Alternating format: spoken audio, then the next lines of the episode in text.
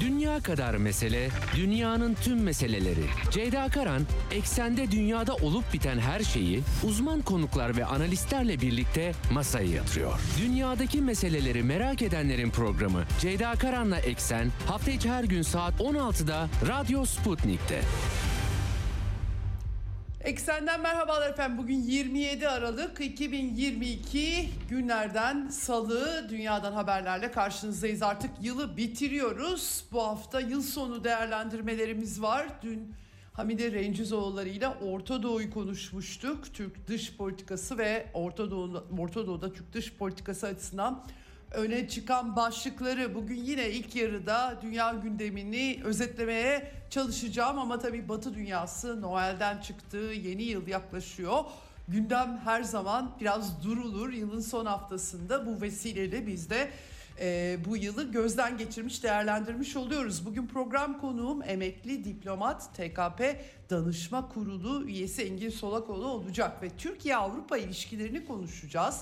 Yunanistan'ı özel olarak konuşacağız. Türkiye'nin e, Batı ve Avrupa hattındaki belki en sıkıntılı başlığını giderek Yunanistan oluşturmaya başladı ama Avrupa'da da Avrupa ile ilişkilerde de pek fazla yaprak kımıldamadı diyebiliriz belki. Tabii e, Engin Bey'in değerlendirmelerini alacağım ama e, artık üyelik AB üyeliği ortadan kalkmış durumda. Biraz Ukrayna çatışmasının tabii ki e, ilişkilere yansımaları olduğu göç başlığından Türkiye'nin Batı dünyası için önemine uzanan pek çok vurgu yapıldı. Çok sayıda ziyaret gerçekleşti. Cumhurbaşkanının katıldığı zirveler oldu. Hepsini değerlendirmeye çalışacağız ee, ve ben e, tabii ki esas e, Engin Bey'in değerlendirmelerini programın ikinci yarısında alacağım. Bunun dışında tabii Ukrayna e, krizi, sahadan yansımalar, dış politikada dünya küresel bağlamda e, etkileri, ekonomik etkileri bunlarla ilgili notlar var. Bağımsız Devletler Topluluğu'nun gayri resmi liderler zirvesi St. Petersburg'da yapıldı. Bu vesileyle Rusya liderliğinden ayrıca Dışişleri Bakanı'nın Sergey Lavrov'un yine yıl sonu itibariyle Batı'ya verdiği mesajlar vardı. Ukrayna yönetiminden de açıklamalar ve dünyaya çağrılar vardı. Bunları e, aktarmaya çalışacağım e, size.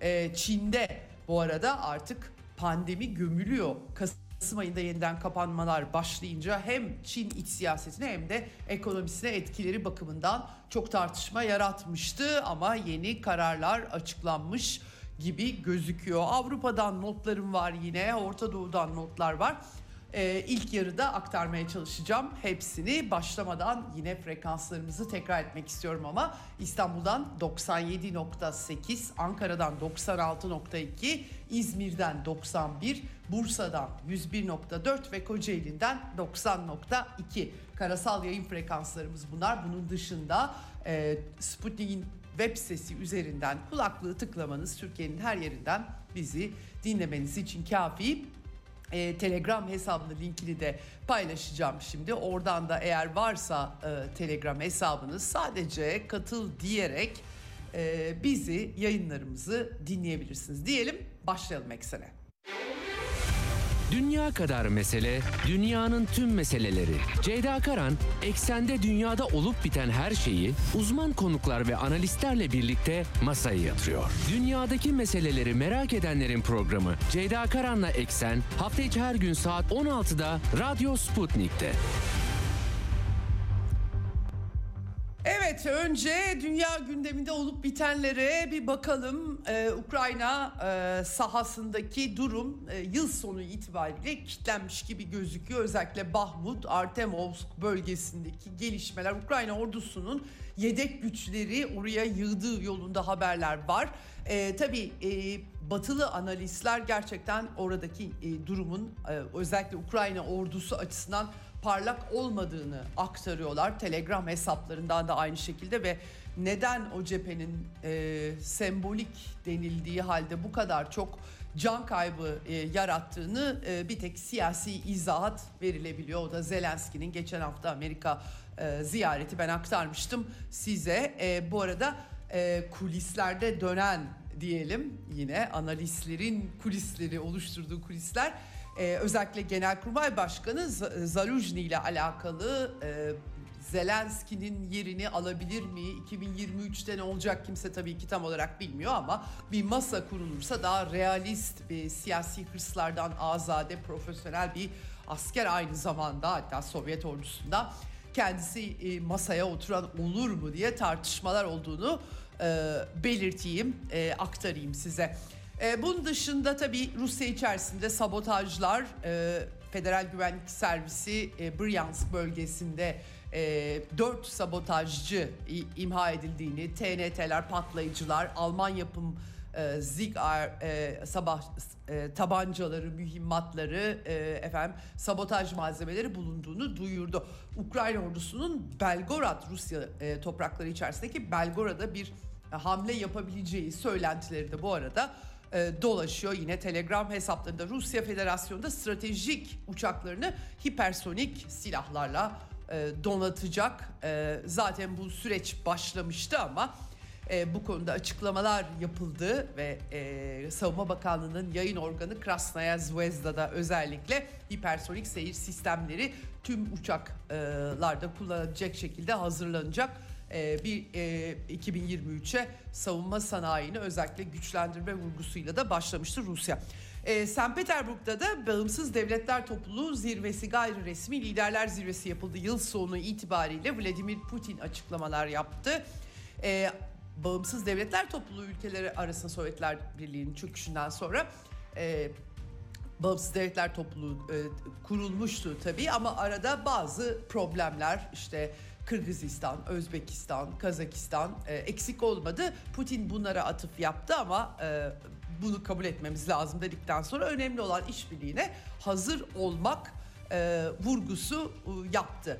Ee, özellikle ticaret hacmi tabii 100 milyar dolardan bahsediliyor. Bağımsız Devletler Topluluğu üyeleriyle Rusya arasında e, Sovyetler Birliği'nden kalma e, ortak kültürel e, miras da var tabii ki yakınlık var diyelim. E, Kazakistan Devlet Başkanı bu arada kültürel insani işbirliğine vurgu yapmış. Özellikle dil alanında bunun güçlendirilmesi Rusya Rusça konuşan bir coğrafya elbette. Tıpkı Amerika Birleşik Devletleri'nde herkesin İngilizce konuşması gibi bir e, durum elbette. O da Rusçanın rolüne e, Kazakistan'ın Rus asıllı vatandaşları olduğunu da biliyoruz. Sovyet eski Sovyet coğrafyası. Ee, bir de tabii Kafkasya meselesi Dağlık Karabağ ele alınmış anladığım kadarıyla bir e, üçlü görüşme yapıldığı e, kaydedildi ama böyle tam teşekküllü e, bir zirve şeklinde değil biraz danışma en son Laçin koridorunda bir çevreci eylem yüzünden bir kapalı olma durumu var ve Ermenistan bu durumdan şikayet ediyor. Azerbaycan'da e, kapalı olmadığını söylüyor ama Rusya işte Azerbaycan'la Ermenistan'ı nihai barışa ikna etmeye çalışıyor. E, bugüne kadar çok mümkün olmadı 2020'deki savaşta e, Ermenistan Dağlık Karabağ bölgesine ve Azerbaycan'ın işgal ettiği topraklarının büyük bir bölümünü yitirmişti hatırlayalım. E, bu mesele de 2023'e kalmış gözüküyor. Ee, Ukrayna çatışması ile ilgili yine e, son dönemde e, Batı'yla belki atışma bakımından öne çıkan isim. Ee, Rusya Güvenlik Konseyi Başkan Yardımcısı eski devlet başkanı Başbakan Dimitri Medvedev Telegram kanalından e, özellikle batılı e, liderlerle atışmalarını takip ediyoruz. Bazen hakikaten çok da esprili şeyler de yazıyor bu çatışmanın ciddiyeti bir tarafa. Ee, özellikle e, eskiden ben kendisini çok uzun zamandır takip ediyorum. Batılılar kendisini kendileriyle işbirliği yapacak liberal isim olarak tanıtırlardı vakti zamanında. Ee, enteresan bir resim oluştu onların beklentileri ve Rusya okumaları açısından maalesef Rusya'yı e, batıda pek okuyabilen, anlayabilen e, tabii müdahil olmak, müdahale etmek bakımından bir sıkıntıları yok ama neye nasıl müdahale edeceklerini en, en başta anlayarak e, isabetli işler yapabilirler. Pek anlamadıklarının belki bir ispatı da Medvedev'in Rusya politikalarındaki liberal olarak konuşulabilecek, liberal olarak konumlandırmaları belki. Velhasıl e, Medvedev 2023 için tahminlerini açıklamış. Biraz da dalga geçerek. Genel olarak zaten bu, bu tarz açıklamaları dalga geçerek oluyor. E, demiş ki efendim e, çılgın, en çılgın ve en absürt olasılıklar diye not düşmüş. Tabii ciddiye alan çok e, bu, bu, bu söylemlerini. Yeni yıldan önce herkes tahminlerde bulunmayı sever. E, Birçoğu en beklenmedik hatta saçma e, olanları sunmak için yarışan fütürist hipotezlerle egzersiz yapar. Ben de yapayım demiş. Yapmış ve şöyle bir şey öngörmüş. Petrol fiyatı bu tabii şaka değil. 150 dolar diyor petrol fiyatı. Varil başına 1000 metreküp 5000 dolar gaz, doğal gaz. Avrupa Birliği'nin e, önce Britanya'nın dö- dönüşü sonrasında da parçalanması. Euro'nun tabii ortadan kalkması. Amerika'da iç savaş olabilir demiş. E, Kaliforniya ve Texas, Kalif- e, az buz değil 32 milyon Kaliforniyalı e, daha da artmış olabilir tabii nüfusu en son hatırladığım. Artık Texas valileri de biliyorsunuz sınırdan göçmenleri direkt doğrudan liberal New York'la Washington'a postalıyorlar. Bizim yaşadıklarımızı siz de yaşayın diyerek böyle e, Amerika'nın aslında bildik klasik bölünmüşlükleri tabii ki ama federal düzeyde elbette. E, Elon Musk'la ilgili de kehanette bulunmuş Medvedev ve seçimleri cumhuriyetçilerin özellikle e, hakim olduğu eyaletler temelinde bir e, Elon Musk'ın Amerikan başkanı seçilmesi gerçekten absürt olmuş. Ee, böyle öngörülerde bulmuş. Hatta Elon Musk dayanamamış. Daha önce de atışmışlardı kendisiyle. Daha doğrusu espriyle karışık yapılıyor bütün bunlar. Yarı ciddi diyelim. Ha, önce e, hayretten ağzı açık kalmış emojiler koymuş. Destansı zincir demiş. Sonra tabii herkes Elon Musk'a saldırınca absürt demiş falan. Böyle bir e, zavallı Elon Musk. E, Kırım zaten Ruslar yaşıyor. Zaten Rusya'nın da hani orayı bırakın Donbas'ta da BM gözetiminde e, bir referandum kendi kaderini tayin hakkı işletelim de bu sorunu bir çözelim demişti ve Ukrayna'nın ölüm listesine girmesine yetmişti. Adam ne yapsa zaten kimseye yaranabilecek durumda değil. Velhasıl böyle bir e, işin siyaset magazini diyeyim aktarmış olayım.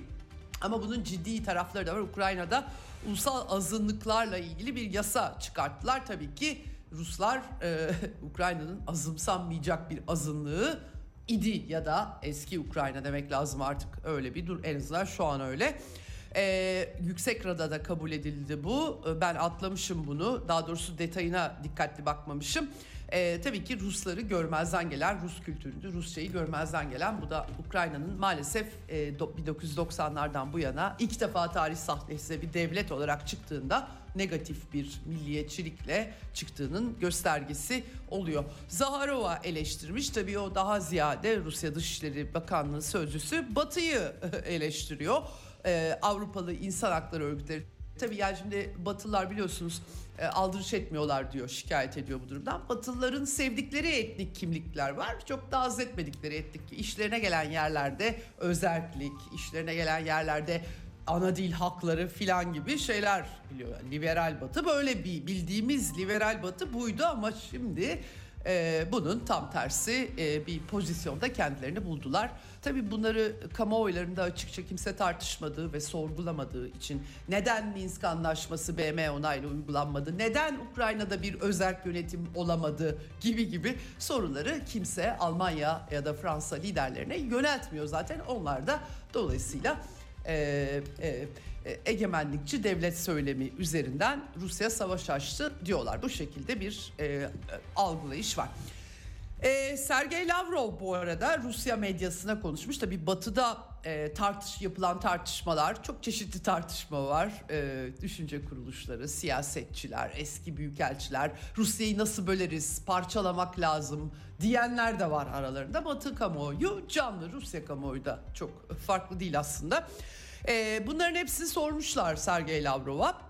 Lavrov e, e, demiş ki yani askeri operasyon şartlar yerine gelirse sona erer demiş. Yapılması gereken şey basit. Ya kendiliklerinden güzellikle çözecekler, yapacaklar ya da Rusya ordusu çözecek bunu artık zaten e, çatışmaya ve savaşa dökülmüş durumda. Ukrayna'da rejimin denetimindeki toprakların militarizm ve nazizmden arındırılması ve yeni topraklarımız diyor artık e, Donetsk, Lugansk, Herson ve Zaporojye'yi Rusya Federasyonu'na ait olarak e, görüyor e, Moskova. Bunların güvenliğine yönelik tehditlerin ortadan kaldırılması ile ilgili tekliflerimizi herkes iyi biliyor demiş.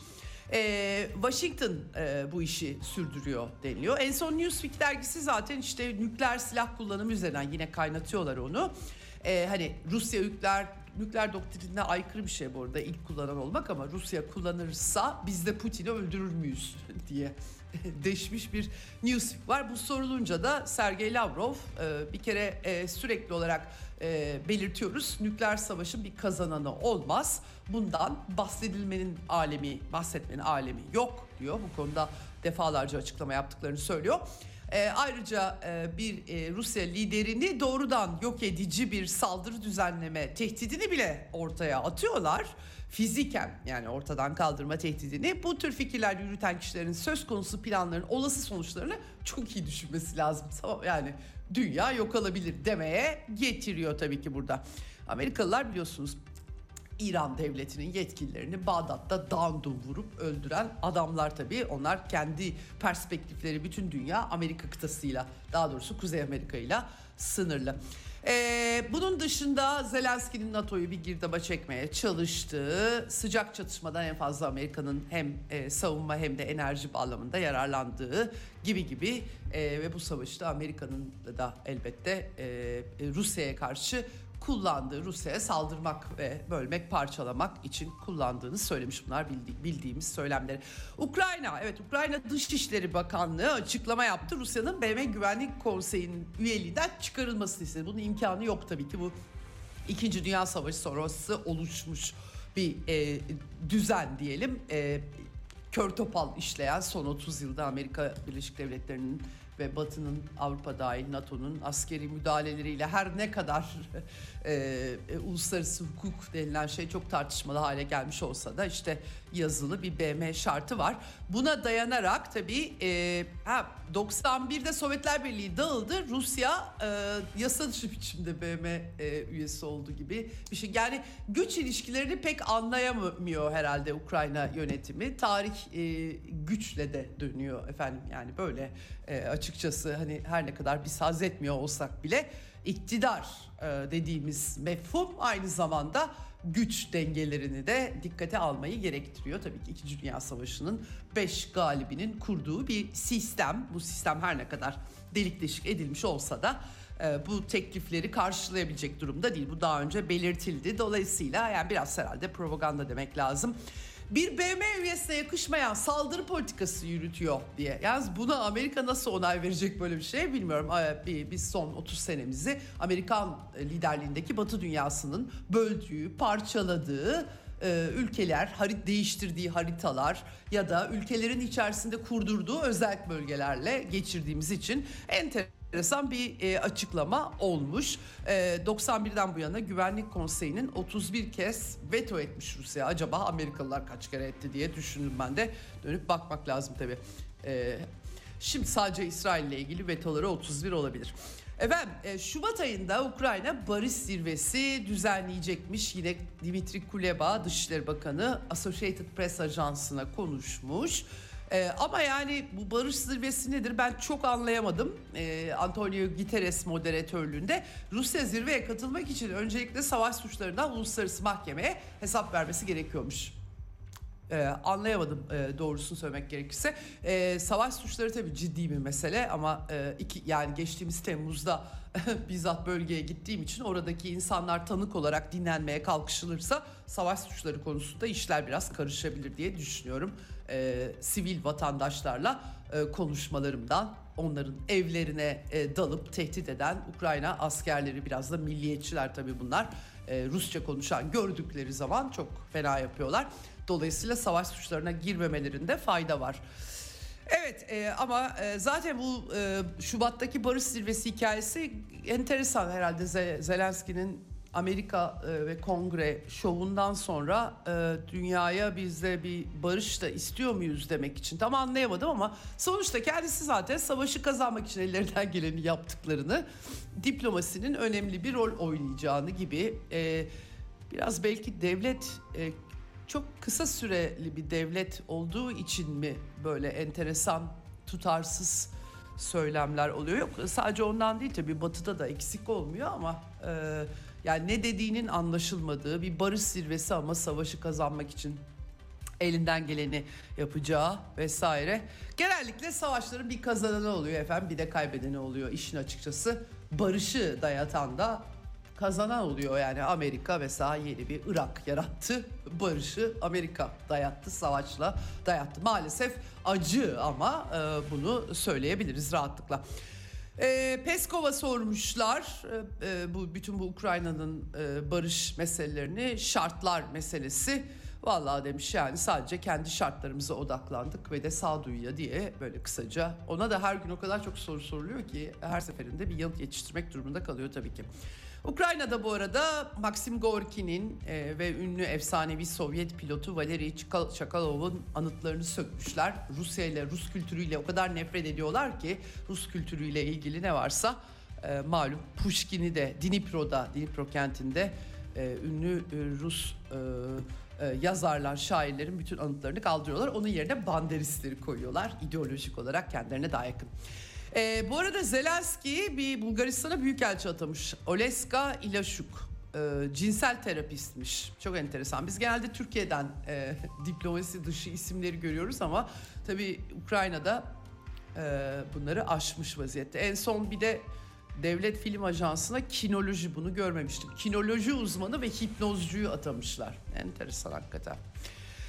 Evet e, tabii Batı medyası e, başta sahadan aktardığım şeyleri artık Batı medyasında görmeye başladık. Ukrayna ordusunun sahada zorlandığı, karşı saldırıya geçemediği ve özellikle Bahmut cephesi başta olmak üzere çok ağır kayıplar yaşadığı Financial Times gazetesi e, 8 Ekim'de e, Kırım Köprüsü'nü vurduktan sonra e, Rus kuvvet grubu komutanı atanan General Surovikin'in e, cephede istikrarı sağlamayı başardığı tespiti yapmış. Ukrayna ordusunun düzenlediği taarruzların başarı şansının azaldığını söylemiş. Uzmanlarla konuşmuş ve e, özellikle de yani böyle Azak Denizi kıyısı boyunca uzanan e, Rusya'yı Kırım'a bağlayan kara koridorunu kesebilirler mi? Biraz zor. Çok asker kaybediyorlar. Ekipman yetmiyor. Batı'da silahlar az artık veremiyorlar vesaire. Onlar var içerisinde ama e, yavaş yavaş veriyorlar. New York Times'ı da dün aktarmıştım size.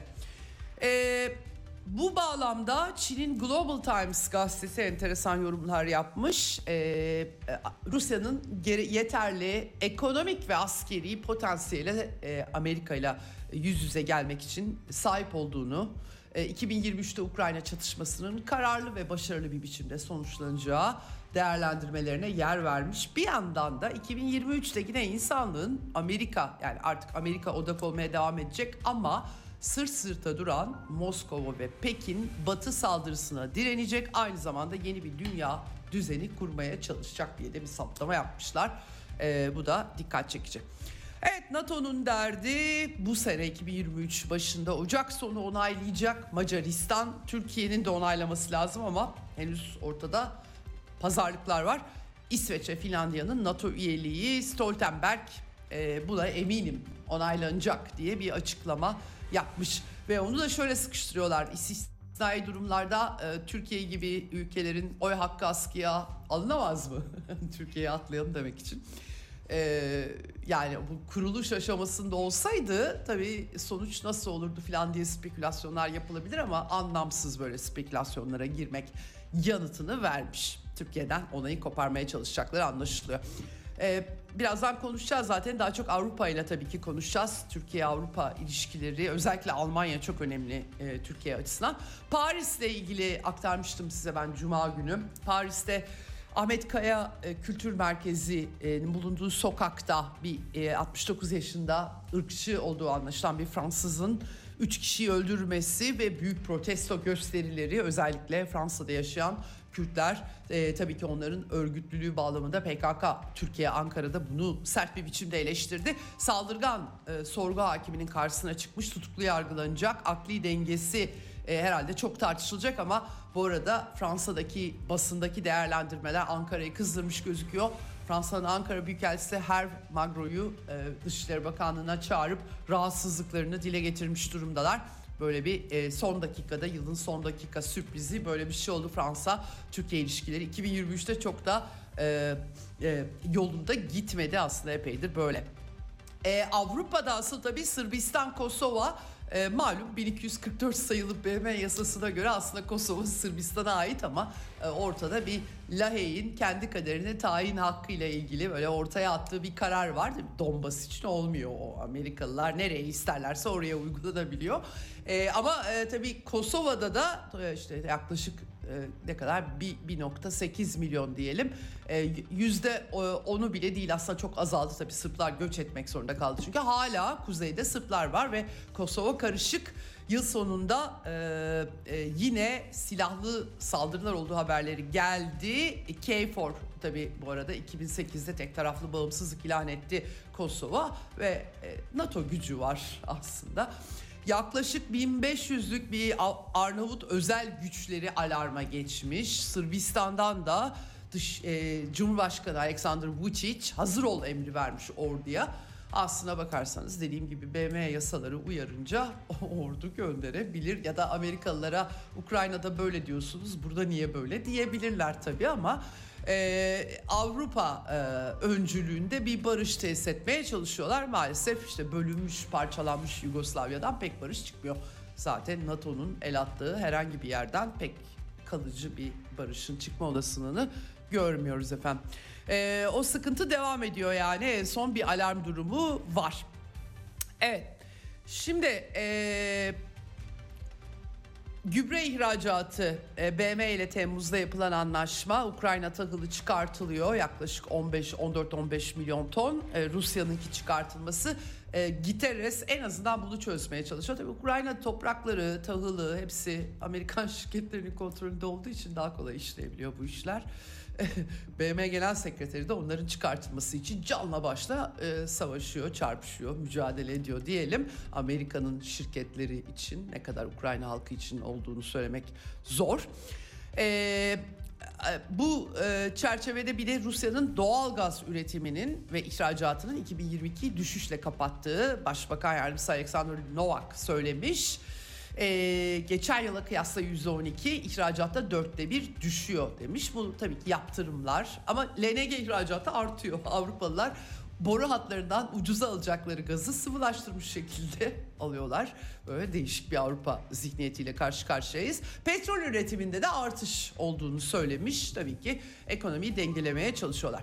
Evet Amerika'da soğuklar dün aktarmıştım size 56 hem Amerika, Kanada ve Meksika'da e, kimi yerlerde eksi 40, 40 derece gördüm ya. Ha, Kanada tarafı olabilir herhalde. Evet çok acayip. E, New York'ta filan zannedersem eksi onları bulmuş durumda. Bu arada Kamala Harris'in evinin başkan yardımcısının evinin önüne otobüslerle 3 otobüs göçmeni bırakmışlar. Bu Teksaslılar Medvedev'in hani ayrılık gayrılık dediği Teksas valisi otobüslere dolduruyor göçmenleri. Hakikaten büyük büyük bir sıkıntı. Ondan sonra da liberaller öyle yukarıdan atıp tutuyorlar. Buyurun size göçmen deyip gönderiyorlar. Kiliselere, barınaklara koymuşlar tişörtlerle Meksika sınırından gelen insanları. Efendim Çin 8 Ocak'tan itibaren Covid-19 karantinasını kaldırıyor. Sınırları da açacaklar artık. Önlem seviyesi zaten düşürülmüştü aktarmıştım. İç pazarı canlandırmaya çalışıyorlar. E, dün Amerika ile ilişkilerde problemleri şimdi Anthony Blinken Amerikan Dışişleri Bakanı Pekin'i ziyaret edecek bir ay sonra. E, Çin'den çok sert açıklamalar var tabi. E, Çinliler de dünyanın üretim üssü olarak pandemiyi geride bırakıp yeniden tam e, kapasite çalışmaya geçecek. Hizmet sektörü epey bir canlanmış. Anladığım kadarıyla yasaklar kaldırılıyor artık. Turistler dönecekler. Çok büyük çok büyük bir nüfus olduğu için 1 milyar 400 milyon dolayısıyla müthiş bir nüfus hareketliliği de oluyor. Tayvan'la da e, en son tatbikat yıl sonunu tatbik bölgede tatbikatla e, kapatıyor Çin. Dolayısıyla Tayvan'da da alarm durumu var. Zorunlu askerlik süresinde tekrardan e, 4 aya indirmişlerdi. Tekrardan bir yıla çıkartacaklarmış. Bir de Kuzey ve Güney Kore arasında gerilim devam ediyor. Bir İHA, Kuzey'in İHA'sı Seul'e kadar gitmiş. E, arkasından vurmaya çalışmışlar ama vuramamışlar.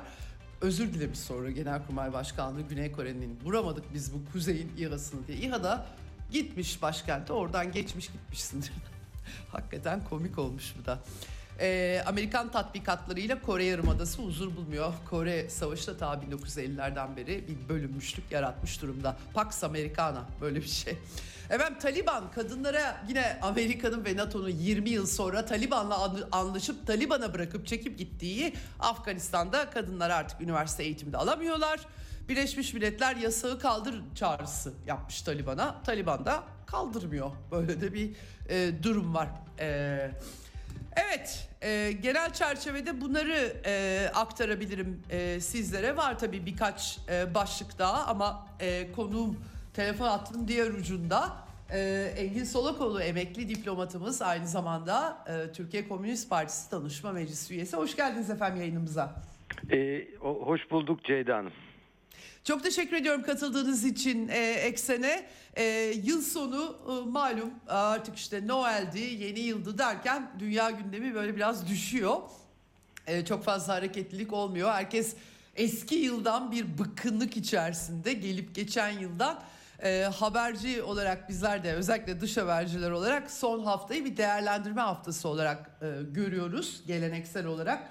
Ee, ben de sizinle biraz Avrupa ilişkilerini konuşmak istedim e, fırsattan istifade e, yıl sonu değerlendirmesi olarak. Böyle biraz e, tabii Ukrayna çatışmasının etkileri büyük ama e, Türkiye'nin e, Avrupa ile ilişkilerinde e, bir böyle sanki dondurulmuş bir sene geçti gibi e, e, politik gelişmeler tabii Türkiye içerisinde seçim e, senesine girilmesi hala öyle ama bir yıldır 2022 senesi diyelim. E, artık AB üyeliği falan konuşulmuyor. E, fakat bir yandan da yeniden Türkiye biraz böyle yıldızı parlayan bir ülke haline geldi gibime geldi. Almanya lideri geldi, en son Hollanda lideri geldi. Avrupalılar sürekli Türkiye'ye geldiler. E, ilişkileri nasıl değerlendirmek lazım? 2022 senesinde Avrupa, e, Türkiye Avrupalıların merceğinden ve Ankara'daki iktidarın, siyasi iktidarın merceğinden genel anlamda sizin değerlendirmenizi alarak e, başlamak istiyorum. Ee, teşekkür ederim Ceyda Hanım. Şimdi tabii yıl sonunda dediğiniz gibi uluslararası gündemde kısmi bir yavaşlama oluyor ama o genelde bizi pek kapsamıyor. İşte ya da bizimle ilgili konuları da nadiren hmm. kapsıyor. Biz hep heyecan içerisinde yaşıyoruz. ee, bak yani işte en son bu Paris'te meydana gelen olaylar, onun Türkiye'ye yansıması da bunun bir örneği. Avrupa Birliği ile Türkiye arasındaki ilişkileri değerlendirirken belki bir kurumsal olarak Avrupa Birliği Türkiye ilişkileri bir de Avrupa'nın büyük ülkeleriyle Türkiye'nin ilişkileri diye ayırmak ayırmak lazım. Sizin bahsettiğiniz özellikle Hı. Almanya liderinin ziyareti, Hollanda'nın da keza ziyareti e, belki bu ikili planda daha önemli. Çünkü unutmayalım ki bu her iki ülkenin Türkiye ile çok ciddi ekonomik ilişkileri var. Hollanda Türkiye'deki yatırımlarda oldukça ön sıralarda yer alıyor. Sabit sermaye yatırımlarından bahsediyorum. Keza Almanya'nın zaten hepimiz biliyoruz. Alman endüstrisinin Türkiye'de üretilen bir takım ara mallara ve ürünlere ne kadar bağımlı olduğunu. Bu da e, bir de Almanların zaten genellikle uluslararası ilişkilere bakışı her ne kadar bu yeşillerin koalisyona girmesiyle biraz daha politikleşse de özellikle. Rusya bağlamında e, yine de Scholz'un bir de Çin ziyareti yaptığını da hatırlarsak yani Almanlar mallarını satabilmek için ve üretim yap, düzenini devam ettirebilmek için hemen hemen şeytanla bile kendilerine göre şeytanla bile görüşebilecek e, bir politika izliyorlar. Şimdi aslında benim belki daha fazla üzerinde durmak istediğim Avrupa Birliği ile Türkiye arasındaki ilişkiler. Hı hı, bu sene hı. bu seneki ziyarete şöyle bir baktığımız zaman ziyaretlere ve temaslara e, bu temaslar son 3 ayda e, şöyle bir incelediğimizde şeyin e, Avrupa Birliği'nin iç işlerinden sorumlu komiserinin Ekim başında bir ziyareti var görüştüğü kişi Süleyman Soylu. E, keza Avrupa'nın komşuluktan sorumlu komiserinin komşuluk ve genişlemeden aslında geçmişte Türkiye adayken birinci derecede muhatabımız sayılan komiserin ee, yine bir Türkiye ziyareti var ve yine Süleyman Soylu ile birlikte bu sefer sadece görüşmekle kalmayıp Van'a gidip orada sınır boylarında yapılan duvarları, tahkimatı vesaireyi e, denetlemesi var. Şimdi bu zaten herhalde gören gözler için Avrupa Birliği'nin Türkiye'ye nasıl bir gözle baktığını hmm. ve 2022'nin bunu ne, ne kadar artık konsolide ettiğini gösteren bir e, görüntü. Çünkü Yani Avrupa Birliği Türkiye'ye bir görev verdi. Bunun için de para da verdi ve dedi ki sen göçmenleri tut. Ve AKP hükümeti de bunu e, başarıyla yapıyor. Zaman zaman işte şey olarak kullanıyor ama son dönemde böyle bir şey görmüyoruz. Oldukça bu konuda yüksek bir performans sergiliyor AKP hükümeti. Dolayısıyla Avrupa Birliği de arada yerinde gelip bu çalışmaları görüyor, denetliyor.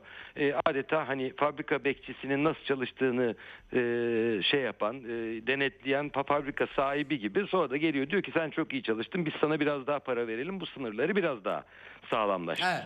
E şimdi yani bundan daha öte zaten Türkiye ve Avrupa Birliği ilişkilerinin e, düştüğü durumu anlatabilen bir şey olamaz. Yani bu burada Avrupa Birliği e, iki tane Türkiye'ye öteden biri söylüyoruz görev verdi. Birincisi göçmen tutmak, ikincisi o tuttuğu göçmenleri de ucuz üretim aracı olarak kullanıp Avrupa Birliği'ne mal sevkiyatına, gümrük birliğinden de yararlanarak devam etmek. Türkiye'de hı hı. biliyorsunuz 3 var diye e, sabah akşam Çerkezköy'ü, Çorlusu vesairesi üretiyor. Burada işte kimi asgari ücret, kimi daha az, kimi biraz daha çok ücretlerle insanlar çalışıp üretip tırlara yüklüyorlar ve Avrupa Birliği sermayesinin dönmesini sağlıyorlar. Şimdi geldiğimiz noktada yani bu 2002'lerde, 2003'te AB'nin AB ile Türkiye ilişkileri ile şu anda geldiğimiz durum arasında aslında çok ciddi farklar var. Ama o sürecin de belki de başlamasını bugün ulaştığımız sonuçla bağlantılı değerlendirmeliyiz. Yani evet. her iki tarafta AKP de zaten bir Avrupa Birliği üyeliği hedeflemiyordu. AKP'nin kendi siyasi gündemi çerçevesinde Türkiye'de e, şöyle söyleyeyim Nasrettin Hoca fıkrası gibi taşları bağladı ve köpekleri salı verdi. Dolayısıyla kontrolsüz bir iktidar elde etme imkanı oldu. Artı Avrupa Birliği de zaten içine almayı düşünmediği Türkiye'yi yani buna açıkçası bunu hayal bile etmiyorlardı. Hem Avrupa. Birliği'ne belirli alanlarda bağlı tutmayı başardı. Hem de bunu işte bir kendisi açısında karlı olabilecek iç politik açıdan göçmen konusu e, ek, ekonomik açıdan da üretim konusuna bağlayarak aslında rayına oturttu diyebiliriz. Her yıl yayınlanan biliyorsunuz AB Komisyonu'nun Türkiye ilerleme raporları var. E, geçmişte evet. bunlar çok büyük heyecan yaratırdı. O çıktı bu çıktı onu sızdırdık bak o yenisi geldi filan diye. E, dikkat ederseniz bunlardan artık Türkiye'de de kimse heyecanlanmıyor. E, ve yani buralarda işte belirli insan hakları ihlalleri vesaire gibi şeylerden bahsediliyor ama ne tuhaftır ki Örneğin Türkiye'de sürekli grevlerin yasaklanmasından hiç bahsedilmiyor. Yani hı. normalde Avrupa sosyal şartı var. Normalde çalışanların Avrupa'da hiç kuşkusuz Türkiye'ye göre daha fazla hakları var ama Avrupa Birliği'ni bunu pek rahatsız etmediğini açıkça görüyoruz. Bunun son örneği de en son bir Belçika firmasında yaşanan grev e, grev ve o grevin Cumhurbaşkanı Erdoğan tarafından yasaklanması. Evet. Ve aynı tarihlerde Türkiye'yi ne tesadüftür ziyaret eden Belçika Dışişleri Bakanı Ekrem İmamoğlu ile dayanışma ziyareti yaptı ama nedense Bekart işçileriyle ilgili herhangi bir teması olmadı. Yani şimdi bu da Türkiye'nin Avrupa'ya nasıl baktığını açıkçası gösteriyor bence. Evet hem Avrupa'nın hem e, Avrupa'nın Türkiye'ye hem Türkiye'nin e, Avrupa'ya fırsatçı bakışı diyebiliriz. Şimdi bir de 1 e, Ocak itibariyle Almanya'da bu arada tedarik zincirlerinde durum tespiti yasası de, devreye girecekmiş. E, burada e, insan hakları ihlalleri yine grev yok tabii ama insan hakları nasıl neden bahsettiklerini tam anlayamadım. Nasıl bir insan hakkı ihlali ama çevreye verilen zarar ve benzeri alanlarda sorumlu kılacak. Yani buradaki Alman şirketleri Türkiye'de yatırım yapmış Alman şirketleri böyle sorunlar olursa kendi haklarında dava açılabilir diye Türkiye'ye gelmeyebilirlermiş. Böyle bir e, bu böyle şeyler gerçekçi mi diye soracağım. Bir de bunun karbon vergisi meselesi var. Onu daha sonra devreye girecek belki ama şimdiden heyecanla bir tartışılıyor. Ben çok, çok çözemiyorum çünkü Almanya'da da artık e, Avrupa'da da kömür kullanıyorlar ama hani biraz hatlar fazla karışmış durumda. Bu da e, Avrupa açısından tabii trajik herhalde. E, çok acayip değil mi bu? Retorikten peki vazgeçilmeyecek mi? Gerçekten çünkü biraz e, sahte bir retorik gibi geliyor bana. Ne dersiniz? E, yani... Avrupalar adına. Evet yani şimdi diplomaside bizim paying lip service dediğimiz yani hani bir, bir anlamda dudak egzersizi yapma diye belki Evet. birleştirebileceğimiz bir ifade vardır. Avrupa Birliği bunu e, çok çok iyi yapıyor. Almanya'da Yeşiller başta olmak üzere çok çok iyi yapıyorlar. Çevre, karbon vergisi işte e, plastik kamış kullanmayın, e, kağıt kullanın filan falan gibi şeyler anlatırken bir yandan kömür santrallerini yeniden devreye sokuyorlar. Yani şimdi e, benzer bir durumun bana göre Türkiye'de de e, olacağını bekleyebiliriz. Ha şu olur gelirler giderler. Aa evet hakikaten sizin de yeşil dönüşüm yapmanız lazım derler. Nitekim TÜSİAD'dan filan duyuyoruz böyle şeyleri. Ama o aynı e, iş gruplarına baktığınızda bunların yani geçtiğimiz günlerde bir enerji uzmanı ile konuşmuştum. Ben özellikle Türkiye'deki sanayi tesislerinin elektrik tasarrufu yapmak adına filtre dahi çalıştırmadıklarını ve bunu hiç kimsenin de denetlemediğini söylemişti. Yani Ha. Türkiye'deki sanayi bırakın yeni kirletmeme kriterlerine uymayı eskilerini dahi uygulamamayı bir fırsat sayıyor. Yani bunda da şaşırıyor muyuz? Pek de şaşırmıyoruz. Yani Türkiye-Avrupa ilişkilerinde, ticari ilişkilerinde bu konunun kısa vadede özellikle Avrupa Birliği'nin işte krizde, resesyonda, enflasyonda, enerji meselesi gibi meselelerle uğraştığı bir dönemde bunun Türkiye'nin önüne zorlayıcı bir şekilde çıkaracağını beklemek hayalcilik olur kanısındayım. Evet. Peki e, bir de Yunanistan ayağını e, ayrı tutmak istedim. E, sizin de e, konuyu yakından takip ettiğinizi de ve e, bil- bilgili olduğunuzu da bildiğim için tuhaf da bir durum var. Tabii şimdi Yunanistan'ı biraz Avrupa dışında Türk-Yunan ilişkileri bakımından, ikili ilişkiler bakımından yine elbette e, ele almak lazım ama sonuçta o da onlar da Avrupa Birliği e, üyesiler. E, 2022 senesi Türkiye'nin Yunanistan'la da bir müthiş bir ağız dalaşına tutul tutuştuğu ki geçmişte de eksik değil belki ama sanki daha kullanışlı bir biçimde e, diyelim tutuştuğu bir e, sene oldu. E, Türk-Yunan ilişkilerinde hatta son dönemde işte adalara madalara gidiliyor falan böyle enteresan da bir tablo oluştu. Sanki bir e, savaş çatışma olacakmış gibi iki NATO e, üyesi ülke arasında. E, 2022'yi 2023'te olabilecekleri de e, hesaba katarak bu bağlamda nasıl e, değerlendirmek lazım? Yunanistan'ı da ayrıca sormak istiyorum. E Şimdi Yunanistan tabii yani bu sadece AKP ile de sınırlı değil. Geçmiş dönemde de Türkiye hükümetleri tarafından kullanılan son derece elverişli bir malzeme. E, aynı şey Yunan hükümetleri için de geçerli. Türkiye'de böyle bir malzeme.